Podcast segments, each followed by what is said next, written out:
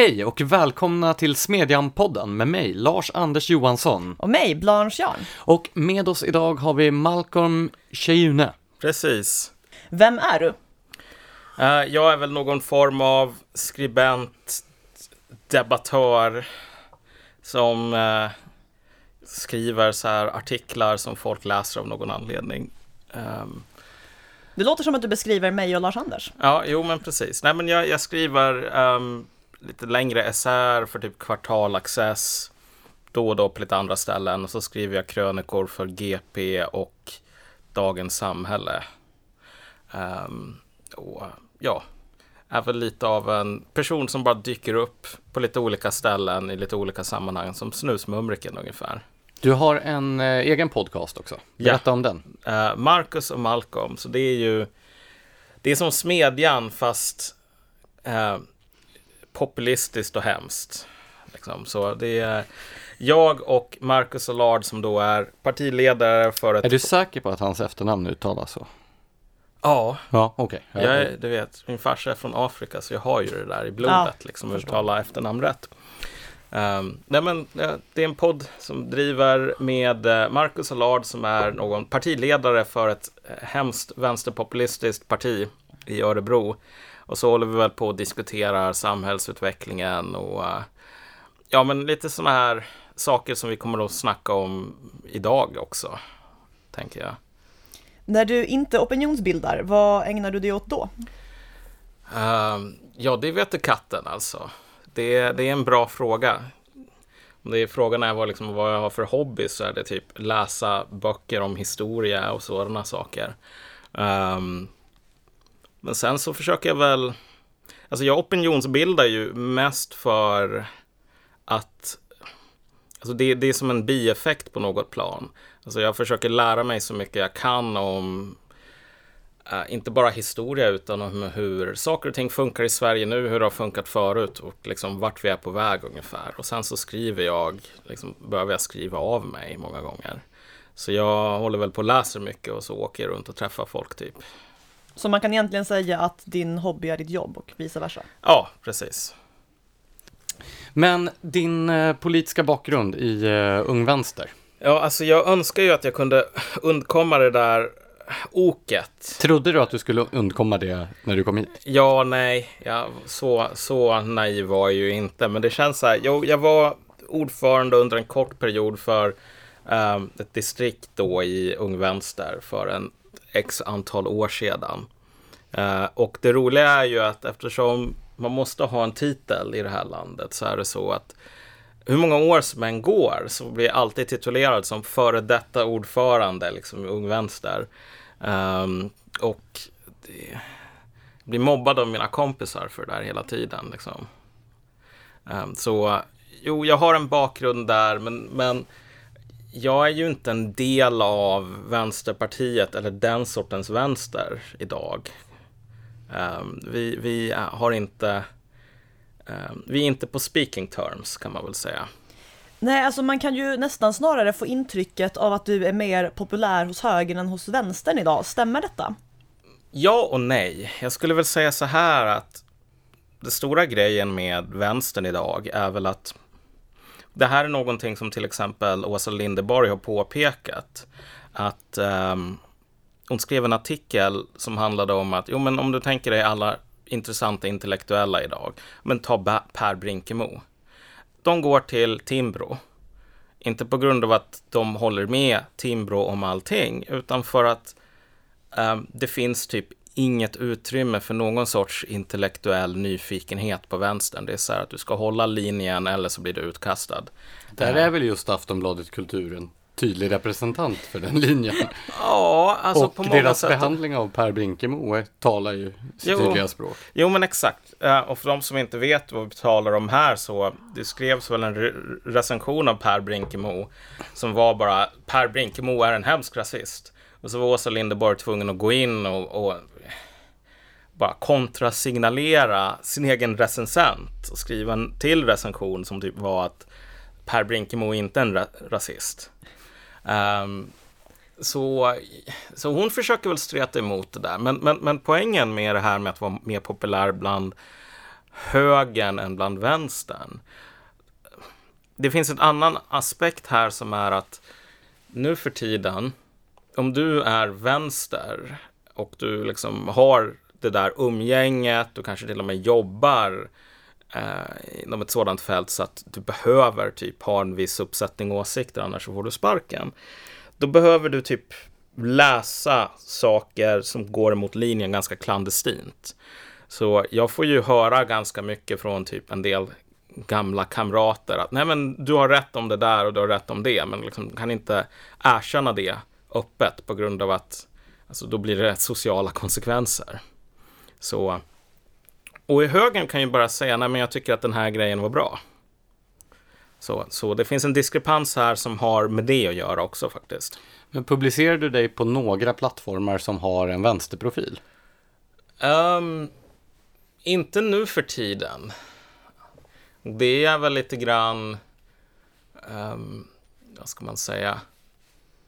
Alltså jag har ju inte direkt något sådant, jag skriver ju inte för typ Access till exempel, för att jag håller med Access om allting. Jag vet inte ens vad deras citatlinje, slutcitat, är. Um, så jag har ju inte, jag är ju inte kräsen när det gäller var jag publicerar mig. Om jag Men till exempel GPs ledarsida har ju stämplats av eh, till exempel Dagens Nyheter som icke rumsren. Ja, just det, som icke-liberal. Ja, ja men det är ju tur, för jag är ju inte liberal själv. Um, men alltså, uh, kolla, om det fanns någon uh, intressant sida från vänstern som greppade med uh, de stora problemen idag på ett ärligt sätt, då skulle jag gärna skriva där. Men brass tax, det finns inget sådant. Hur ser du på nyheter idag då, där Marcus Allard väl är involverad? Han skrev där förut, nu gör han inte det längre eftersom han är partiledare och kommunalpamp. Men alltså, jag tycker att nyheter idag är intressant. Det är ju en sida som verkligen fyller ett behov på något plan. Ehm, men det är också en sida som inte skulle existera i så många andra länder där de så att säga seriösa, inom citationstecken, medierna inte Alltså där de seriösa medierna faktiskt gjorde sitt jobb så att säga. Eh, jag tycker att vi har sett ganska många gånger på senare tid. Om ni tänker er den här linjen som fanns i, i, i media om att vi pratar inte om överrepresentation när det gäller sexualbrott. Det finns inget. Det har gjorts en studie 2004 eller när det nu var som visar bara att det är socioekonomiska skäl. Om man justerar för det så finns det ingen överrepresentation. Och så håller typ Nyheter idag och några andra på att göra de här ad hoc-undersökningarna där de går igenom domar och så vidare och så håller de på att publicera det. Och sen till slut så är det som att man drar ut propp ur badkaret och så måste alla medier hålla på att göra sina egna undersökningar. Nyheter idag är ju intressant för att det verkligen är åsnan som drar kärran efter sig på många, många sätt och vis. Och det har väl mycket att göra med att medielandskapet idag är så Alltså de gamla drakarna är liksom så hotade så att de kan inte hålla emot. Förr eller senare så måste de liksom följa efter när um, den här sortens alternativa medier tar initiativ. Skulle du publicera dig i nyheter idag? Chang är för snål. Okej, okay. eh, vi har ju några övergripande ämnen som vi tänkte att vi skulle borra lite djupare i under det här poddavsnittet. Och eh, det första har vi titulerat Vänstern. Mm. Väldigt bred beteckning. Eh, så jag tänkte att du, du först skulle få Uh, du ska få problemformuleringsprivilegiet. Ja, Problemet alltså... här är alltså vänster. ja, nej, men uh, vad är vänster enligt dig? Alltså den där är ju en, en, en extremt bred fråga som verkligen är så här eh, tack för detta problemformuleringsprivilegium. Jag känner mig extremt privilegierad just nu. Men alltså, ett ställe att börja på här om man nu ska diskutera vänstern och vad den är, är väl egentligen att se till att vänstern har en självbild som du vet att vi stå, slåss för de svaga och vi liksom är jordens salt, um, arbetarrörelsen, there is power in a union, bla bla bla bla bla bla bla. Um, man har den här självbilden som man har ärvt från 1900-talet.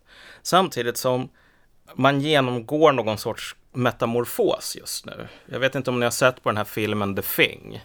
Den här, de hittar den här rymdvarelsen begravd i isen som kan liksom assimilera typ hundar och människor och, och liksom bara äter upp dem och så blir, tar den den här formen.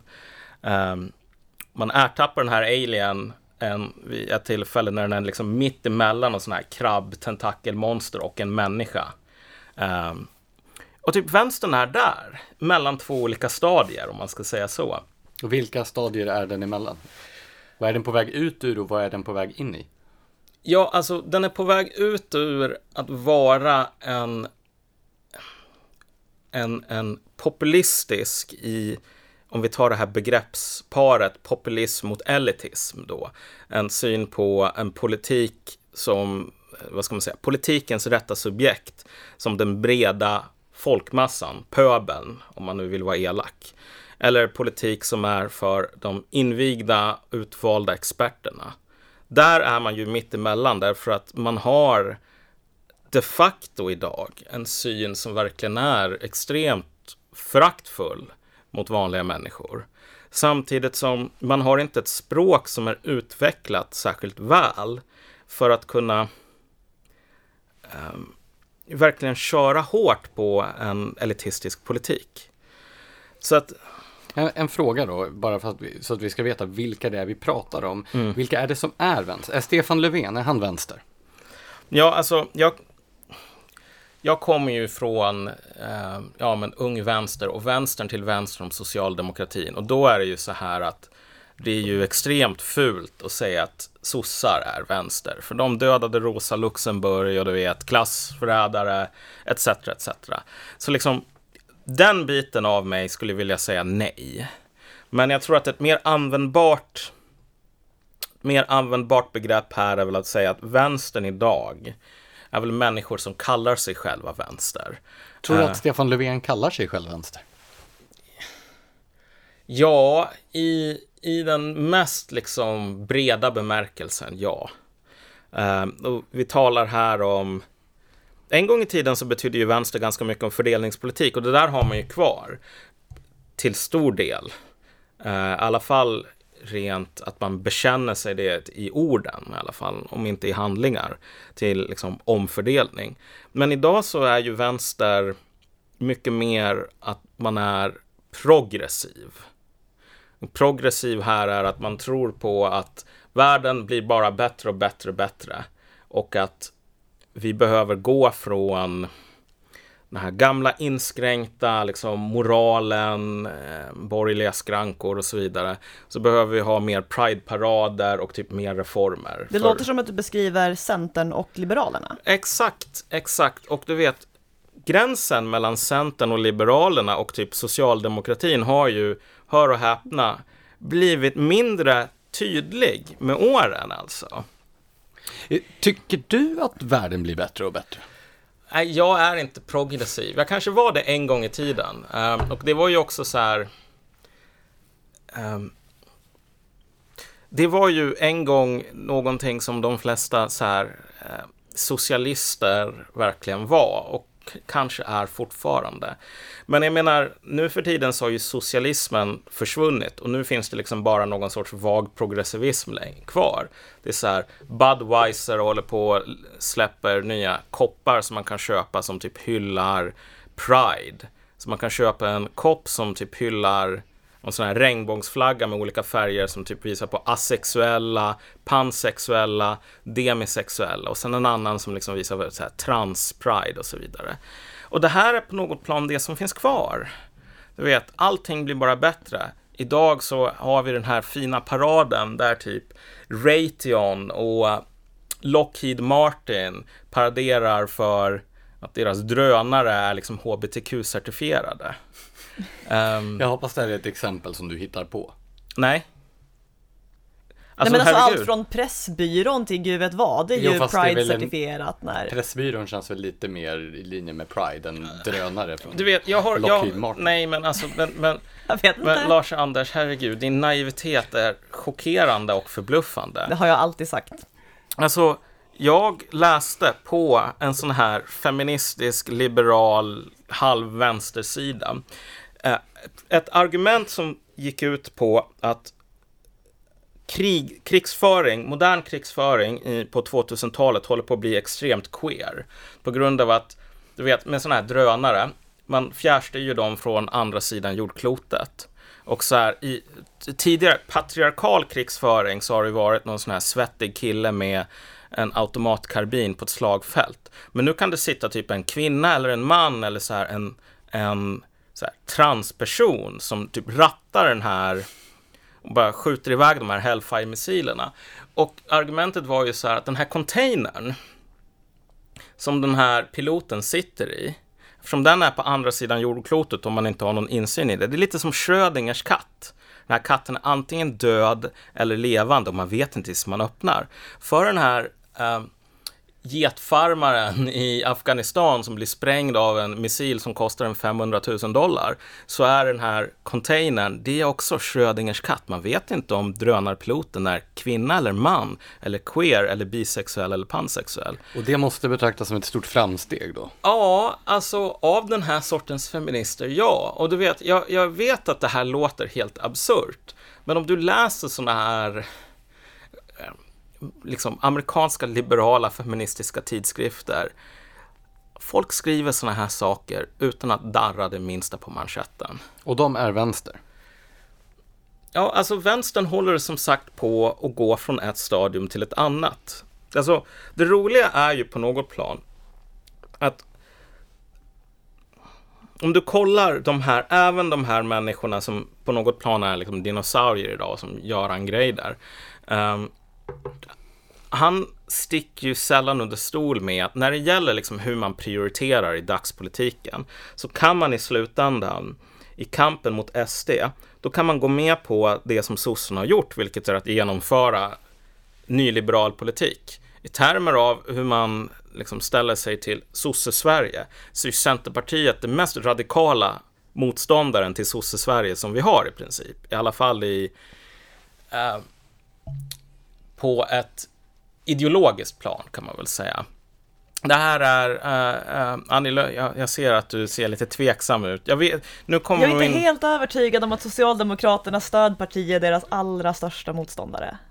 Alltså, alltså i termer av att man inte gillar den här sosse-modellen, där det är massor med bidrag och där typ Sverige inte har en Eh, 30 miljoner invandrare som så här, jag vet inte vad, Fredrik Segerfeldt har räknat på hur många liksom, kalorier man kan få innan man dör, så här i enkla jobb. Um, där, har man en, där är man ändå ganska true, där är Centern ganska true. Men de är progressiva, de älskar typ Pride-parader där typ Raytheon går med. Um, det, det, kan man inte ta ifrån dem.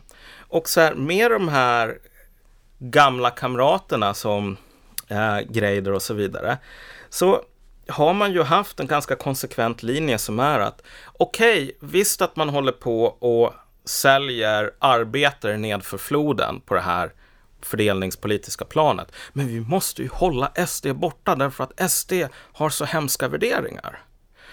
Notera att man inte säger så här att okej, okay, vet du vad, SD har hemska värderingar, men alltså vi kan ju inte sälja arbetare nedför floden liksom rent materiellt. Det, det vore ju en katastrof.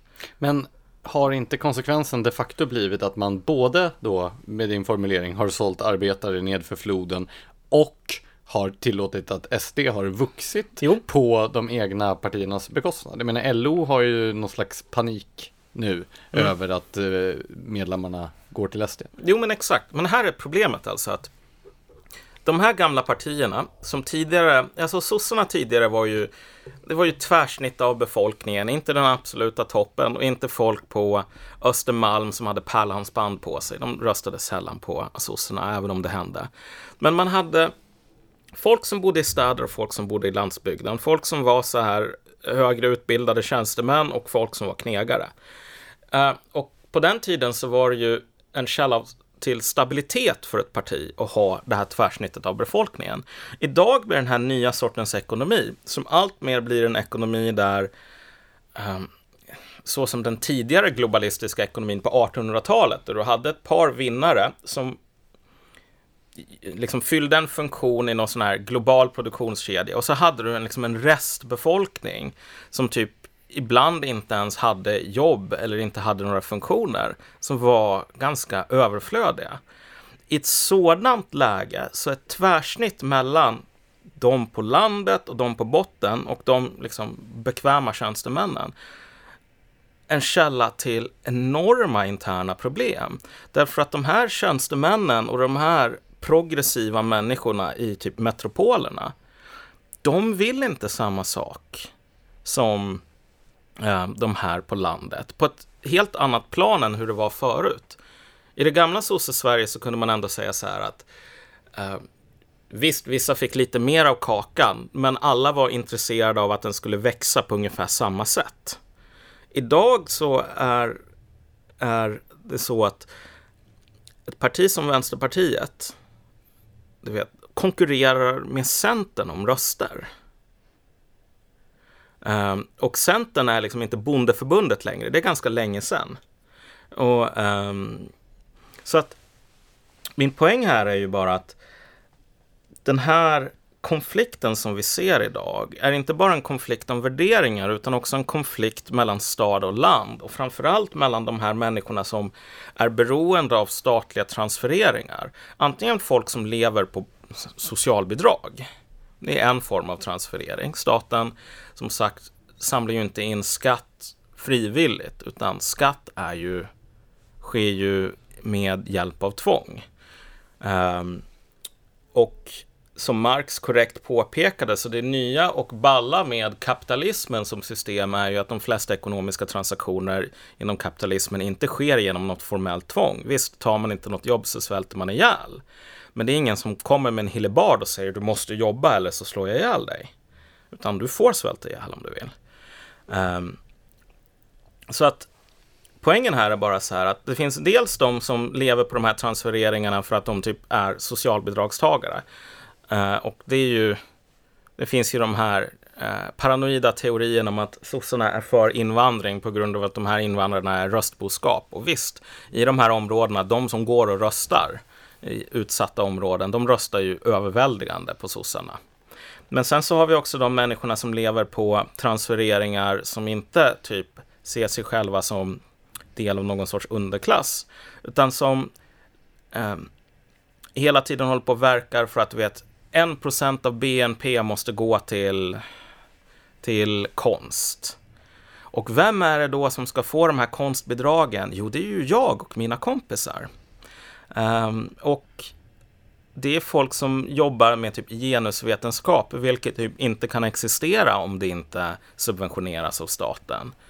Um, länder som Ungern, där genusvetenskap, it's not a thing, de säger inte att det är förbjudet, de säger bara att du får gå till ABB eller Volkswagen eller någonting med ditt CV. Men Ungern är ju som vi får förmedlat genom nyheterna varje dag mm. ett eh, rasist, nazistiskt, totalitärt fascistsamhälle. Exakt, och du vet, det här är så himla nice för att det är en väldigt bra illustration på att det här med ideologi och materiella intressen um, det har väldigt mycket med varandra att göra. Om du tänker dig alla de här journalisterna på SVT som säger att om vi skär ner på SVT då kommer vi att leva i imperiet i Star Wars.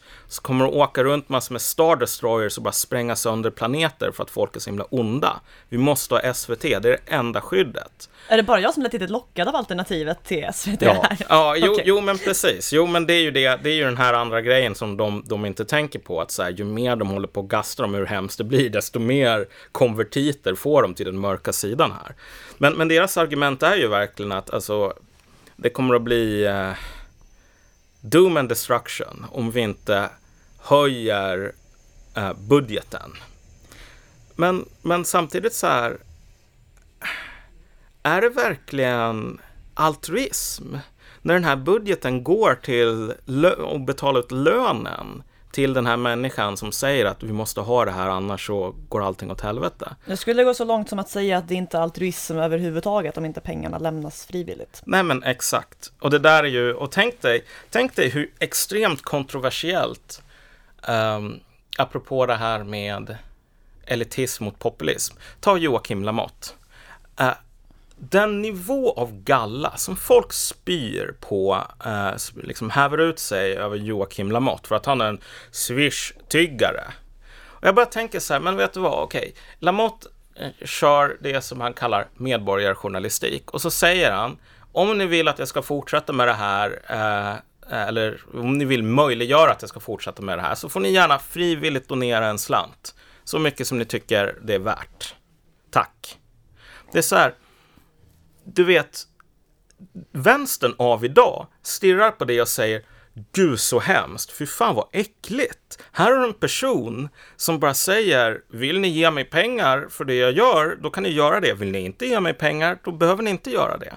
Utan det ska ju självklart vara så att om man inte får typ lön eller i alla fall liksom så statliga bidrag, då är man typ deklassé, då är man lågklass. Men jag tänker bara så här att Marx i hans socialistiska vision här om hur det perfekta samhället skulle se ut. Det var ju ett samhälle utan någon som kom med en jävla hillebard och sa betala mig eller så slår jag ihjäl dig. Så att alltså om man, om man tänker sig hur långt den här förvandlingen har gått så är det så att dagens vänster har inte ens de, den sortens hur ska jag uttrycka saken, folkliga instinkter. Så att man tänker att det kanske är någonting positivt om någon person kan livnära sig utan ekonomiskt tvång här. Att det är någonting bättre än att livnära sig på ekonomiskt tvång.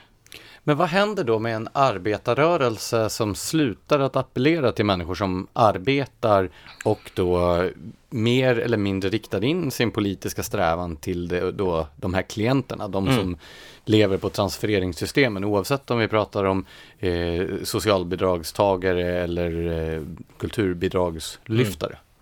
Nej men alltså, jo, det som händer är ju, och jag menar man ska inte under, man ska ha klart för sig här att de här socialbidragstagarna ute i förorten, de är, det är de som är klienter. Medan de som håller på och lyfter alla de här anslagen, och det är ju enorma summor pengar vi talar om. Um, de olika statliga anslag, olika sådana här kanaler som man kan sticka in sin liksom, sugsnabel och bara dra ut stålar ur. Um, det, är de, de är, det är en klass av mandariner. Um, och de, eller liksom så här enucker i, i en gammal kejsardynasti här i Kina, de har, sitt e de har ett eget intresse som klass. Um, och deras problem idag är att hela deras liksom, politiska retorik är designad för att man ska ha arbetarklassen som ett förkläde. Det är liksom, man gör saker och ting i arbetarklassens namn hela tiden. Men, men det som händer idag är ju att den där lögnen blir ju mindre och mindre trovärdig. Alltså den har ju alltid varit någonting som man måste, hur ska man säga? Är det det här du menar med att språket inte har hängt med ja, vänsterns exakt. själva politik? Ja, exakt. Alltså, men samtidigt så är det så här att det där vänstern och typ liberaler, Centerpartiet håller på att ta fram ett nytt sorts språk nu. Um, och det, man märker ju hur Annie Lööf, du vet som i den här sista scenen i djurfarmen av Orwell, när det är de här grisarna som sitter inne med de här kapitalistiska köpmännen och så håller de på och liksom snackar business. Och så stirrar de här djuren genom fönstret och så ser de kapitalisterna Kapitalisterna ser mer ut som grisar och grisarna ser mer ut som kapitalister och till slut så går det inte att se någon skillnad på dem. När jag hör Annie Lööf hålla på att tala om ja, vita män som tror att de har gått livets hårda skola, då tänker jag så här, herregud. Det här är, påminner mig om den här äh, kvarnstenen som jag har runt halsen, Ung Vänster. Alltså det, det, det, det där språket hörde man extremt mycket på kongressen där. Eh, men det är inte en slump att det är så, därför att jag tror det publicerades alltså en studie som visade att om du tar någon sån här vit övre medelklassperson, progressiva värderingar, socialt woke, gall snarare än tann, och så bara ger du någon sån här kurs i liksom privilegieträning eller vad man nu kallar det. Det som händer då är att om du visar typ bilder på hemlösa efteråt eh, så kommer den här personen ha mindre sympati för hemlösa överlag. För att väldigt många hemlösa är ju vita och då kommer de bara säga Oj, ja, men du är ju lat. Därför att du har inte använt alla dina vita privilegier. Så att alltså den här retoriken av en enorm slump så är vänsterns retorik idag eh, har den här bieffekten av att den gör um, den gör att fattigdom hos växande lager av befolkningen kan förklaras genom individuell lathet. Och om det är individuell lathet, alltså att den här personen har massor med vita privilegier som den kunde använda men som den inte gör, vilket gör en både rasistisk och hemsk förtryckare men också lat. Så här. Men är man inte en bättre person om man undviker att utnyttja sina privilegier och tar ett steg tillbaka och som man aldrig skriver artiklar utan lämnar det åt kvinnor? Det här, eh, nu måste jag ju ändå ifrågasätta den här analysen för eh, då utanförskapet i Sverige är ju väl i hög grad etnifierat. Ja, det vill jo, säga att precis. arbetslösheten bland, vad var det Fredrik Reinfeldt uttryckte, etniska svenskar mitt i livet är ju i princip obefintlig. Så är det, men alltså USA är ju föregångslandet här och ganska många av de trenderna som man ser i USA kommer till Sverige förr eller senare. I USA är det inte riktigt så enkelt och där är det så att det är ju där, det är det bultande hjärtat som den här liksom privilegieretoriken kommer ifrån. Och där är det så att typ vänstern, om du tänker Democratic Socialists of America, DSA, uh, eh, består ju överväldigande av så här vita typ Brooklyn hipsters som tycker att de är radikala leninister. Och liksom för dem, för den klassen av människor, så vad man behöver är en, en förklaringsmodell som gör att man kan göra det som man redan vill, vilket är att typ förstärka de olikhet eller ojämlikheter som finns i samhället så länge de är um, till den egna fördelen. Um, och problemet här är så här att varför använder man den här sortens, om man du vet, vithetsprivilegier, dumma vita män, liksom, vem bryr sig om dem? Du vet, vita män har så många fördelar som de håller på typ eh, går under i en fentanylkris, då är det så här, det är okej. Okay. Um, det är för att det här är inte ett solidaristiskt projekt för fem öre. Jag kommer ihåg en konversation som jag hade med någon extremt, du vet, woke, icke-problematisk person som, som inte är hemsk dödsnazist som jag är nu för tiden. Som höll på att tala om hur viktigt det var med Black Lives Matter. Black Lives Matter på grund av att vi har ett rasistiskt system i USA där vita poliser håller på att skjuta ihjäl massor med svarta och det är så himla hemskt så därför måste vi hålla på och säga att vita är the devil. Men grejen i USA är så här att um, snuten skjuter ihjäl dig um, med ganska hög frekvens baserat på om du är fattig eller inte. Om man kontrollerar för inkomst så finns det ingen skillnad mellan svarta och vita. Det är så att ett av de, en av de delstater där det är alltså mest polisskjutningar är typ Arizona. Och Arizona har en befolkning på under 5 svarta. Um, och om du påpekar det att så här att även om svarta är överrepresenterade i USA av de som blir skjutna av polisen för att de är överrepresenterade bland folk som är fattiga. Så är det så att majoriteten av de som blir skjutna av polisen är sådana här, um, du vet så här police shootings, så, är vita. Uh, och du bara ställer den här frågan, varför köra Black Lives Matter? Är det så att de här fattiga vita i Arizona som inte har en potta att pissa i, är det så att de förtjänar att bli skjutna av snuten? Men alltså jag gör en lite annan tolkning Ja. av det här, för att jag får ofta intrycket, ja men som det här med, säg vita hemlösa personer, inte att det är så mycket du har misslyckats med att casha in på dina privilegier som Mm. du har som grupprepresentant historiskt haft det så bra att nu är det rätt åt dig att Mm. Ja. du har det dåligt. Ja men alltså, jo men precis, de här två sakerna samexisterar. Det är ett annat sätt att förklara att du vet, de här ojämlikheterna som finns, ehm, de, vem fan bryr sig liksom? Ojämlikheter kan till och med vara bra. Speciellt om det är ojämlikheter som jag tjänar och du förlorar på. Men jag menar om du tänker dig så här, det, det ironiska här är ju att um, om du tänker dig de mest så här chauvinistiska republikanerna i USA som bara håller på och klagar på, eller som vill hålla på och skära ner i typ Medicare. De säger inte, vet du vad, jag vill skära ner i Medicare, punkt slut. Utan de brukar ju en gång i tiden köra det här med att, eh, eller med welfare, liksom att vi har alla dessa Cadillac-mammor, du vet som åker Cadillac, plockar upp sina welfare checks. Så att eh, för det första så är det så att de här svarta mödrarna, de är bara lata och så föder de barn, men sen så är de också superrika. Och visst, de här två positionerna är inte helt förenliga, men det, båda sakerna är um, narrativ som man använder för att göra någonting som man redan vill göra, vilket är att skära ner i Medicare och welfare payments. Saken är väl bara den att vänstern använder sig av lite olika resonemang som inte är förenliga med varandra.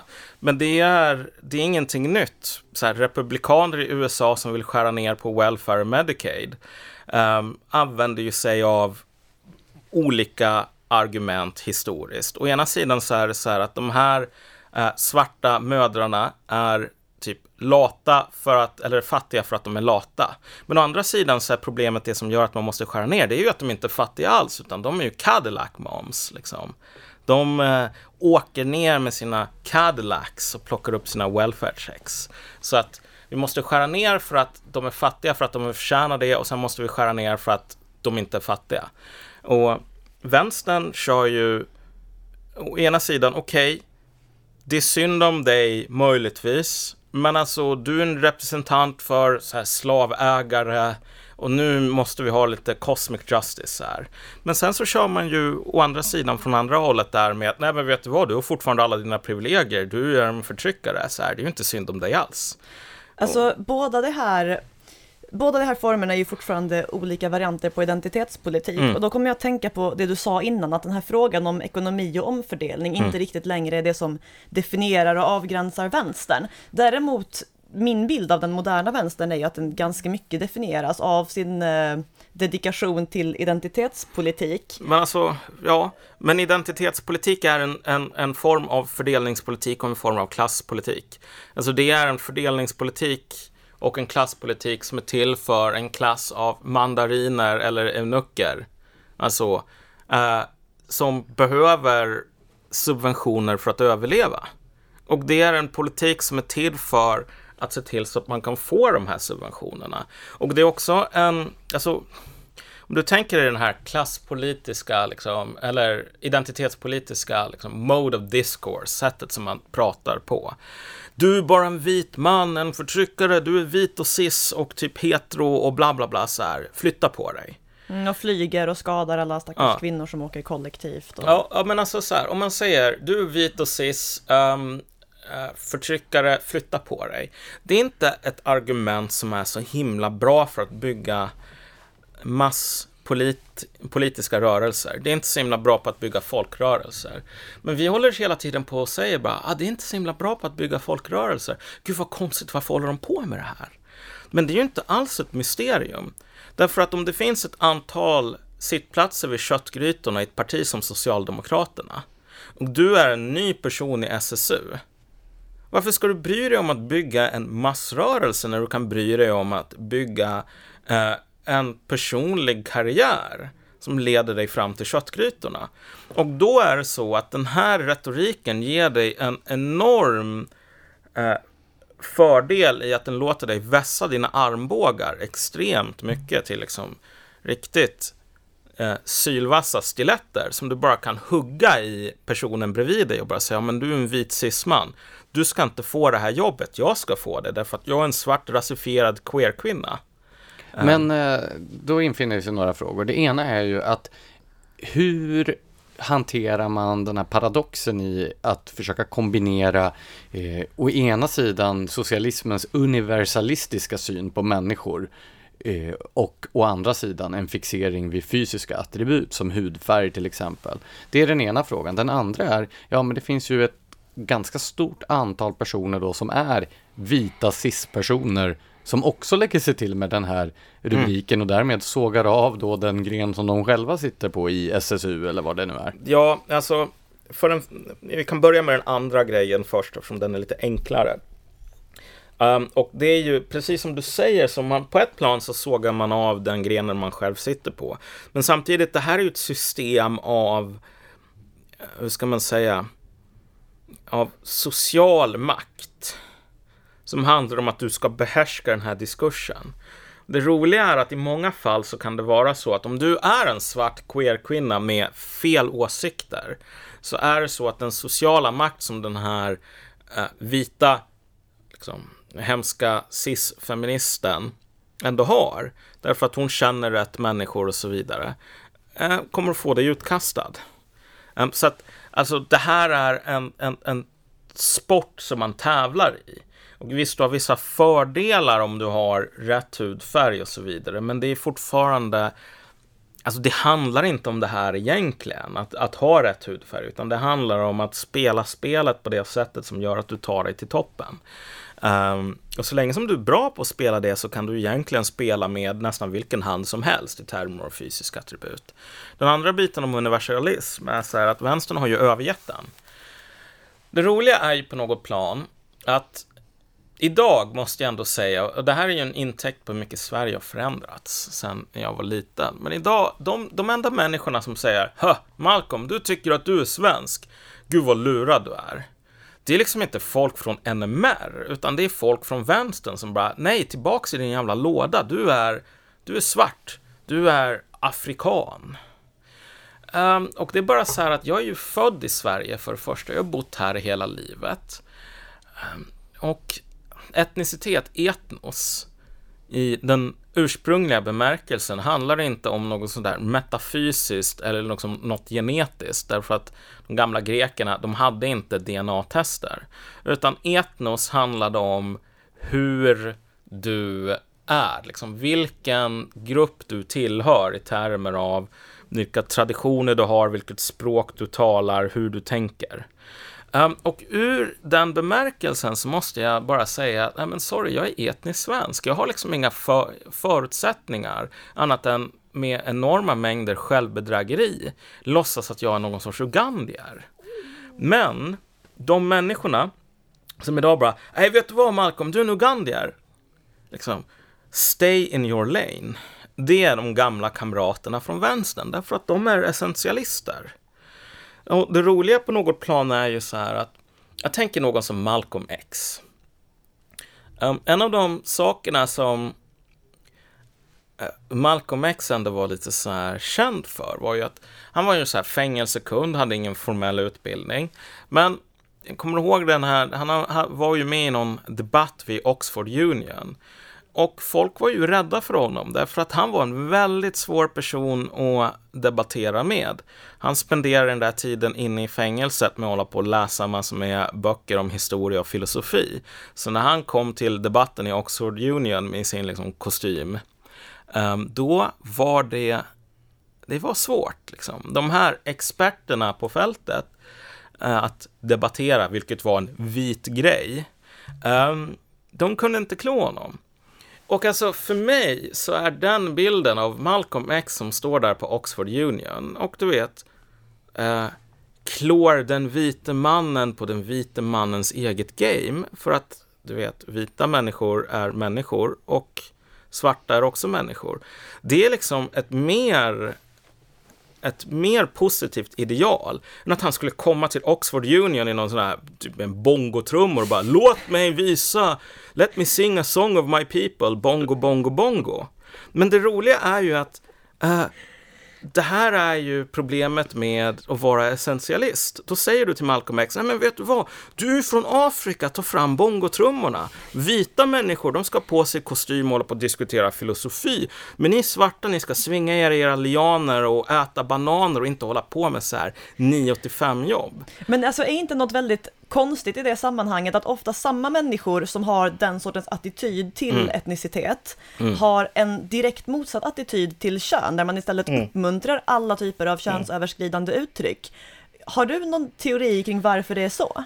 Alltså, jag vet inte om jag köper den bilden, därför att alltså, idag är det ju så att vi ser en enorm konservatism och inte den här positiva, radikala, hemska högerpopulistiska konservatismen som jag ändå är lite svag för, utan den här viktorianska eh, moralpanikkonservatismen. Ta den här grejen med um,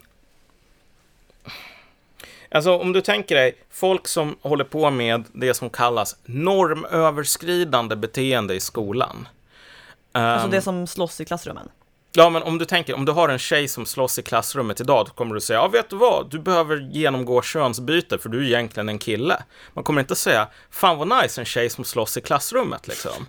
Utan bara, nej, här har du din mastektomi och här har du dina hormoner du får äta i resten av livet. Därför att kvinnor, de sitter tysta, män slåss. Och du är föds, föds med de här kroppsliga attributen som inte överensstämmer med hur kvinnor ska vara. Alltså, det finns inte någonting radikalt här för fem öre. Alltså, det radikala positionen idag, den som du vet, du får alla de här klapparna på axeln för hur modig du är, som vågar utmana liksom, normer. Det är mer eller mindre att säga så här, nej men vet du vad, om killar leker med dockor, då ska man skära av snoppen på dem. Um, och det där är, det där är någonting som väldigt fascinerande hur liksom den här konservativa backlashen som, som dare not speak its own name eh, har smugit på på ett plan. Jag menar, och nu vill jag inte liksom, jag vill inte säga det här eller påskina här att jag är liksom mot transrättigheter eller någonting sådant. Jag säger bara att det intressanta här är hur vi resonerar kring de här sakerna.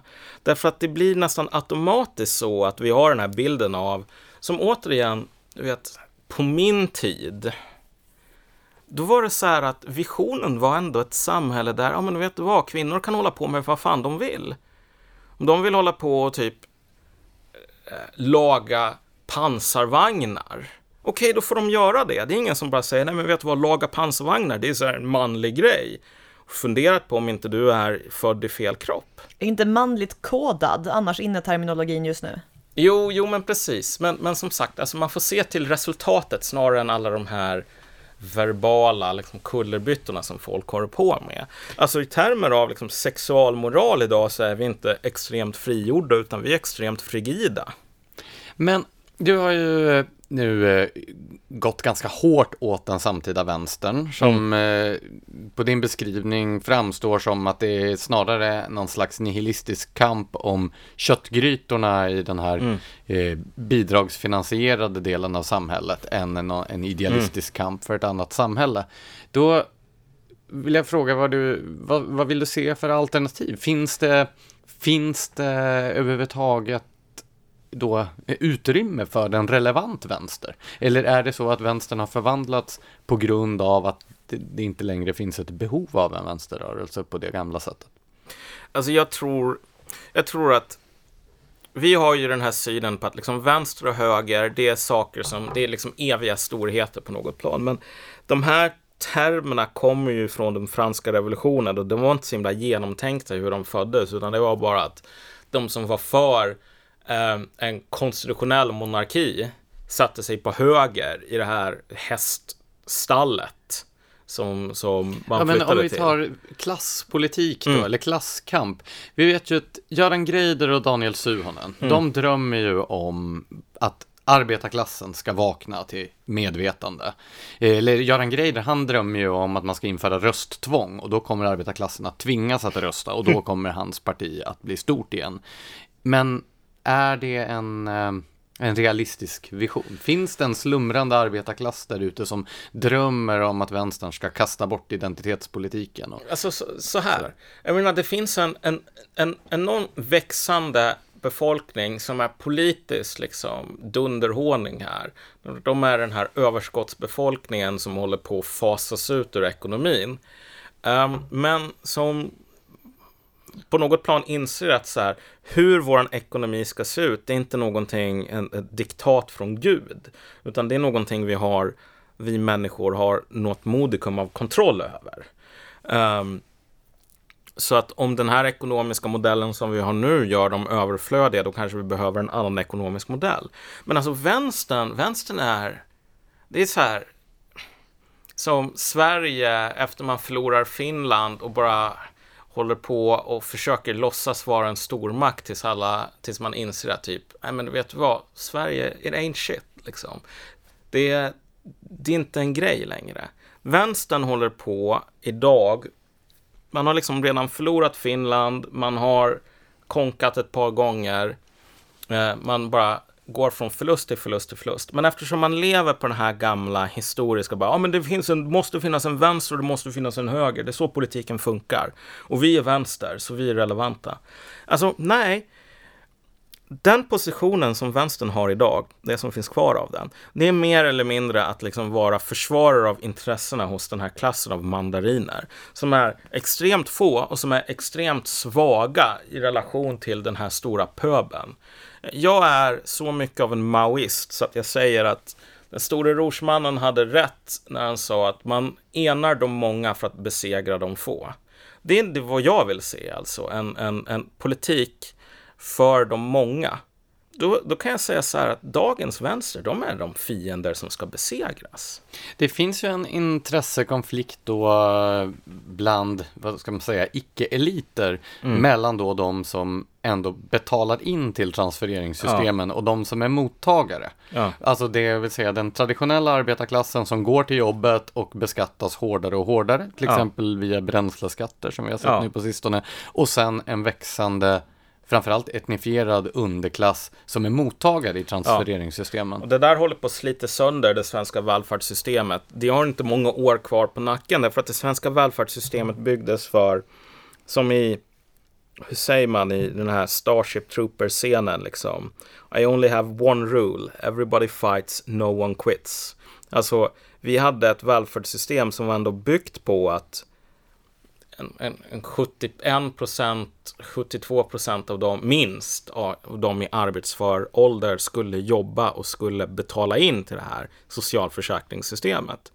Och nu har ju typ vänstern, eftersom vänstern har förvandlats till de här mandarineunuckerna, eh, infört en princip som är att, ja men välgörenhet, Ehm, så vi behöver inte bry oss om det här tråkiga socialförsäkrings utan vi ska liksom ha handouts här. Ehm, det leder till att välfärdssystemet inte kan finansiera sig självt. Den intressanta konflikten kommer att bli när det är så här att det inte finns nog med pengar kvar. Alltså, det finns inte pengar.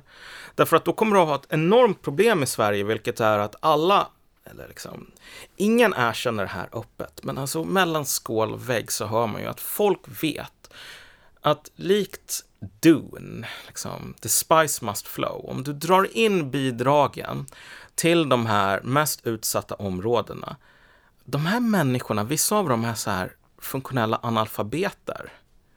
De kan inte ta ett jobb på ABB, de kan inte ta ett jobb alls i Sverige. De måste ha bidragen och får de inte det, då kommer det att bli blod på gatorna. Alltså det är redan idag ganska mycket våld mot eh, folk som jobbar på eh, socialtjänsten, typ som sitter i kassan och liksom mottar de här bidragsärendena. Det är jävligt mycket våld mot dem i vissa kommuner.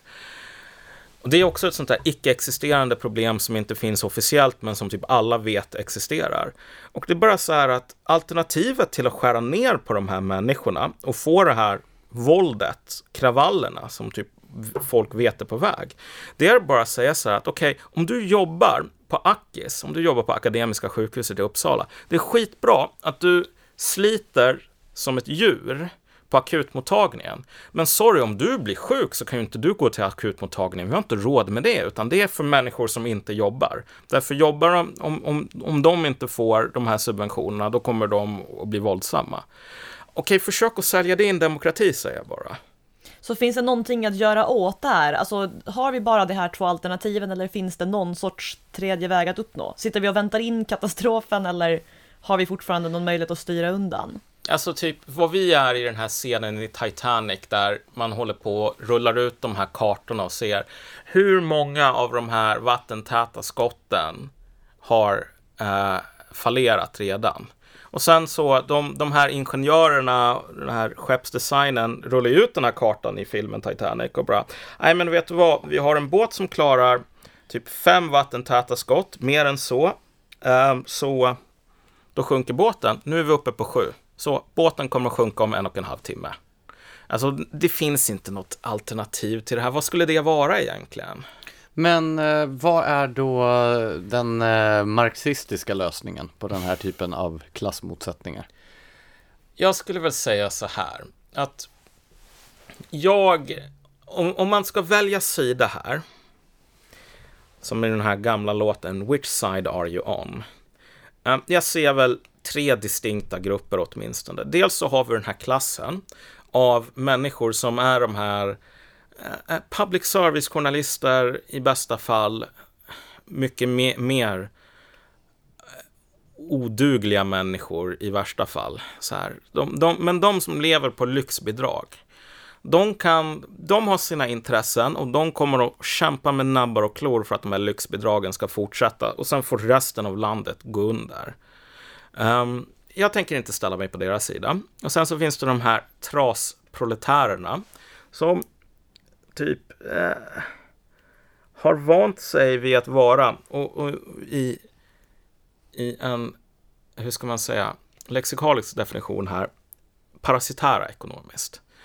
Um, som, är det de som aldrig kan ta ett jobb på ja, ABB? Ja, exakt. Jo, de är parasitära och jag säger inte parasitär i så här att jag tycker illa om dem, utan som bara en konkret beskrivning av liksom, den ekonomiska relationen här. De tillför inget värde i systemet. Nej, exakt. Och det är så här, um, de representerar inte framtiden heller. Och jag menar, vid någon tidpunkt så blir det så att parasiten dödar sin egen värld. Om, om den fortsätter att suga ur mer och mer resurser.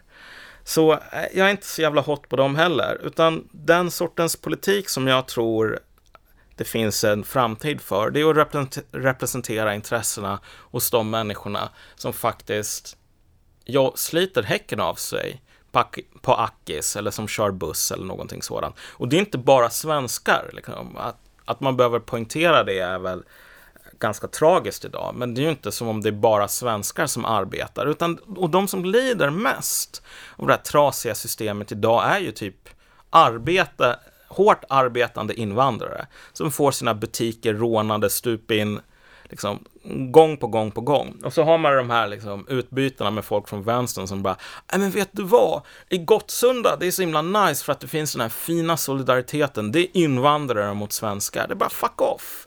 Om du äger en närlivsbutik som blir utsatt för smash and grab, det är inte bara, ja men vet du vad, den här personen, han kommer från Kurdistan och jag kommer från Irak, vi är samma sak. Så där, det är bra att han fortsätter att råna mig. Det är så här, eh, jag kommer ihåg i början på 2017, då var det så här att det var ju då som skjutningarna började bli en sån här grej. Innan det blev så här supervardag. Den här unga killen som blev skjuten vid busshållplatsen som liksom startade, i mitt minne i alla fall, den här senare fasen av liksom medieuppmärksamhet. Det anordnas ju en demonstration av boende i det här området som han blev skjuten i. Och det roliga är ju att så här, vänstern sa bara att, och då var det ju någon sån här, du vet, överklass akademiker kurd i flamman som skrev så här att eh, jag har läst Foucault och Foucault talar om panoptikon, övervakningssamhället, eh, biopolitik, biomakt så här. Och Foucault säger att de, de, de utsatta stackars invandrarna i de här områdena som, som är det så himla synd om, de vill inte ha eh, biopolitik, övervakningskameror, poliser för Foucault. Och sen så ett par dagar efter den här artikeln publicerades, olyckligt nog, så kom det ut någon sån här bild på den här kravlistan från den här demonstrationen. Och det är så här, vi de boende här kräver mer poliser, mer övervakningskameror, högre straff, typ utvisa invandrare som begår brott. De har inget här att göra, du vet. Jag kom till Sverige och jag jobbar. De här kom till Sverige och de bara stjäl. Ut med dem. Och jag kommer ihåg att jag bara, jag skrev faktiskt i Flamman bara så här. Ah, det är så himla hemskt, är det inte, när de otacksamma bönderna inte vet vad som är bra för dem. Och de, de uppskattade inte det. Men, Men går, vi går det att representera de här hårt arbetande människornas intressen eh, på ett sätt som gör att man fortfarande kan skicka så mycket bidrag till den grupp som inte kan komma att få ett jobb, att inte, hur var det, blod skulle flyta på gatorna? Uh, nej. Liksom, uh, för att vara kort och koncis, nej. Därför att det finns ju ett, ett motsatt intresse här. Och jag, jag menar bara så här att i det Sverige som jag skulle vilja se, då är det lite grann Radshacks Roughnecks. Liksom. Everyone works, no one quits. Uh, det... Den här välfärdsmodellen som vi hade kom ju ur, det var ju en rationalisering av en modell som hade existerat prefigurativt tidigare. Alltså arbetare gick ihop på 1800-talet eh, mitt åtminstone tidigare i vissa fall. Och då startar de sådana här um, primitiva socialförsäkringssystem så att centrerade kring en arbetsplats till exempel. Gruvarbetare i den här gruvan betalade in en liten slant om eh, i månaden därför att gruvarbete är riktigt farligt. Stor risk att man dör och så lämnar man efter sig en änka och barn eller så får man sotlunga så behöver man gå till en läkare. Um, så att alla bidrar och sen om man blir sjuk eller om man dör, blir man sjuk då fixar den här gemensamma organisationen en läkare, betalar för det. Dör man, då fixar de en pension åt änkan. Um, det var inga, det var, de tolererade inte parasiter där. När eh, upphörde det för socialister att vara fult att ligga andra människor till last? Jag menar, det fanns ju sådana här öknamn som socialgreven och så för den som gick på, på bidrag. Ja, du vet, det slutade när vänstern började bestå av parasiter. Därför att då kan man ju inte ha det kvar, det är ju ganska självklart. Um, och saken är ju den att i princip alla som är en del av vänstern idag lever direkt eller indirekt på den här sortens transfereringar. Alltså det är, alltså, inte alltid, det är mycket av en överdrift, men så här, väldigt, väldigt ofta extrem överrepresentation i relation till hur det ser ut i befolkningen. Och så här, jag kommer ihåg en polare som, som gillar att läsa historia nämnde det här. Han är inte vänster för fem öre, men kunde ändå uppskatta den gamla vänstern. Han sa ju bara så här att efter bolsjevikerna gjorde sin revolution eller fick liksom blev last man standing i Ryssland så sa Vladimir Lenin att så här nu i det nya Rys Ryssland så kommer det att bli så att den som inte jobbar ska inte heller äta. Det är Paulus. Ja, jo, jo, det med. Men, men det roliga är ju att Idag så skulle typ 90% av vänstern bara tänka Åh oh, wow, Lenin, gud vad problematiskt, han var bara eh, typ hatade svaghet. Men grejen är att sättet som Ryssland såg ut eh, det var inte så att det satt massor med liksom, bönder och bara, äh, ska jag jobba idag eller ska jag inte? Liksom så här. Eh, jag vet inte, jag sitter nog här, jag tar ett friår. Det är så här, om du var en arbetare eller en bonde, du jobbade eller så dog du. Så att när Lenin säger någonting sådant så säger han det i ett kontext där alla som kan jobbar redan. Så att de enda som inte gör det i den världen som han bor i och som typ alla bönder och arbetare i Ryssland bodde i, det är typ människor som lever på andras arbete. Och att säga att nej men vet du vad, nu får de börja jobba eller så får de svälta ihjäl. Det var någonting progressivt för den tiden. Och jag tycker fan att det är en ganska bra princip. Och idag så skulle vi lätt tolka det som att, ja men vet du vad, om du är så här rullstolsbunden, okej okay, fine, vi puttar ner dig i en så här ravin. Men det var inte alls det han menade, det var inte så som de här gamla, de gamla socialförsäkringssystemen som typ arbetare hade. De puttade inte ner folk som typ blev invalida efter en olycka i gruvan i en ravin för att de var parasiter, utan de tog hand om dem. Men det var för att de här människorna, de jobbade så mycket de kunde. De jobbade innan de blev invalida och det var liksom underförstått att okej, okay, om du föddes som invalid, då fick du göra det du kunde, men alltså alla skulle göra det som man kunde. Som du vet, från, som Marx sa, från var och en efter förmåga till var och en efter behov. Vänstern idag har enorma behov men det här med förmåga, det tycker man inte är så himla intressant. De har ju läst Foucault. Det har de ju. Men eh, vilka partier tillvaratar den arbetande befolkningens intressen idag då? Alltså, det finns i Sverige skulle jag väl säga inget, inte till den mån som jag tycker att de här arbetande människorna förtjänar i alla fall. För möjligtvis så kan det ändras. Och det kommer säkert att ändras därför nature does not tolerate, tolerate a vacuum. Men, men, men däremot, om vi lyfter blicken till Europa. Um, jag skulle säga att just nu är det högerpopulisterna som är bäst på det där. Inte för att de har liksom gjort allt som går att göra, utan de är många gånger ganska dåliga. Men alltså, de har ju i alla fall en idé om vart de är på väg många gånger. Uh, det är så här... Det finns den här, ta, ta typ, jag läste Åsa Linderborg, hennes beskrivning av Europavalet. Um, som var liksom att okej, okay, å ena sidan har vi Macron, å andra sidan har vi Viktor Orbán. Men de här är bara två sidor av samma mynt. Därför att den ena sidan av kronan här, det är Macron och Macron är typ nyliberal. Och sen har vi klaven som är Orban och han är typ också nyliberal, fast han ogillar bara invandrare.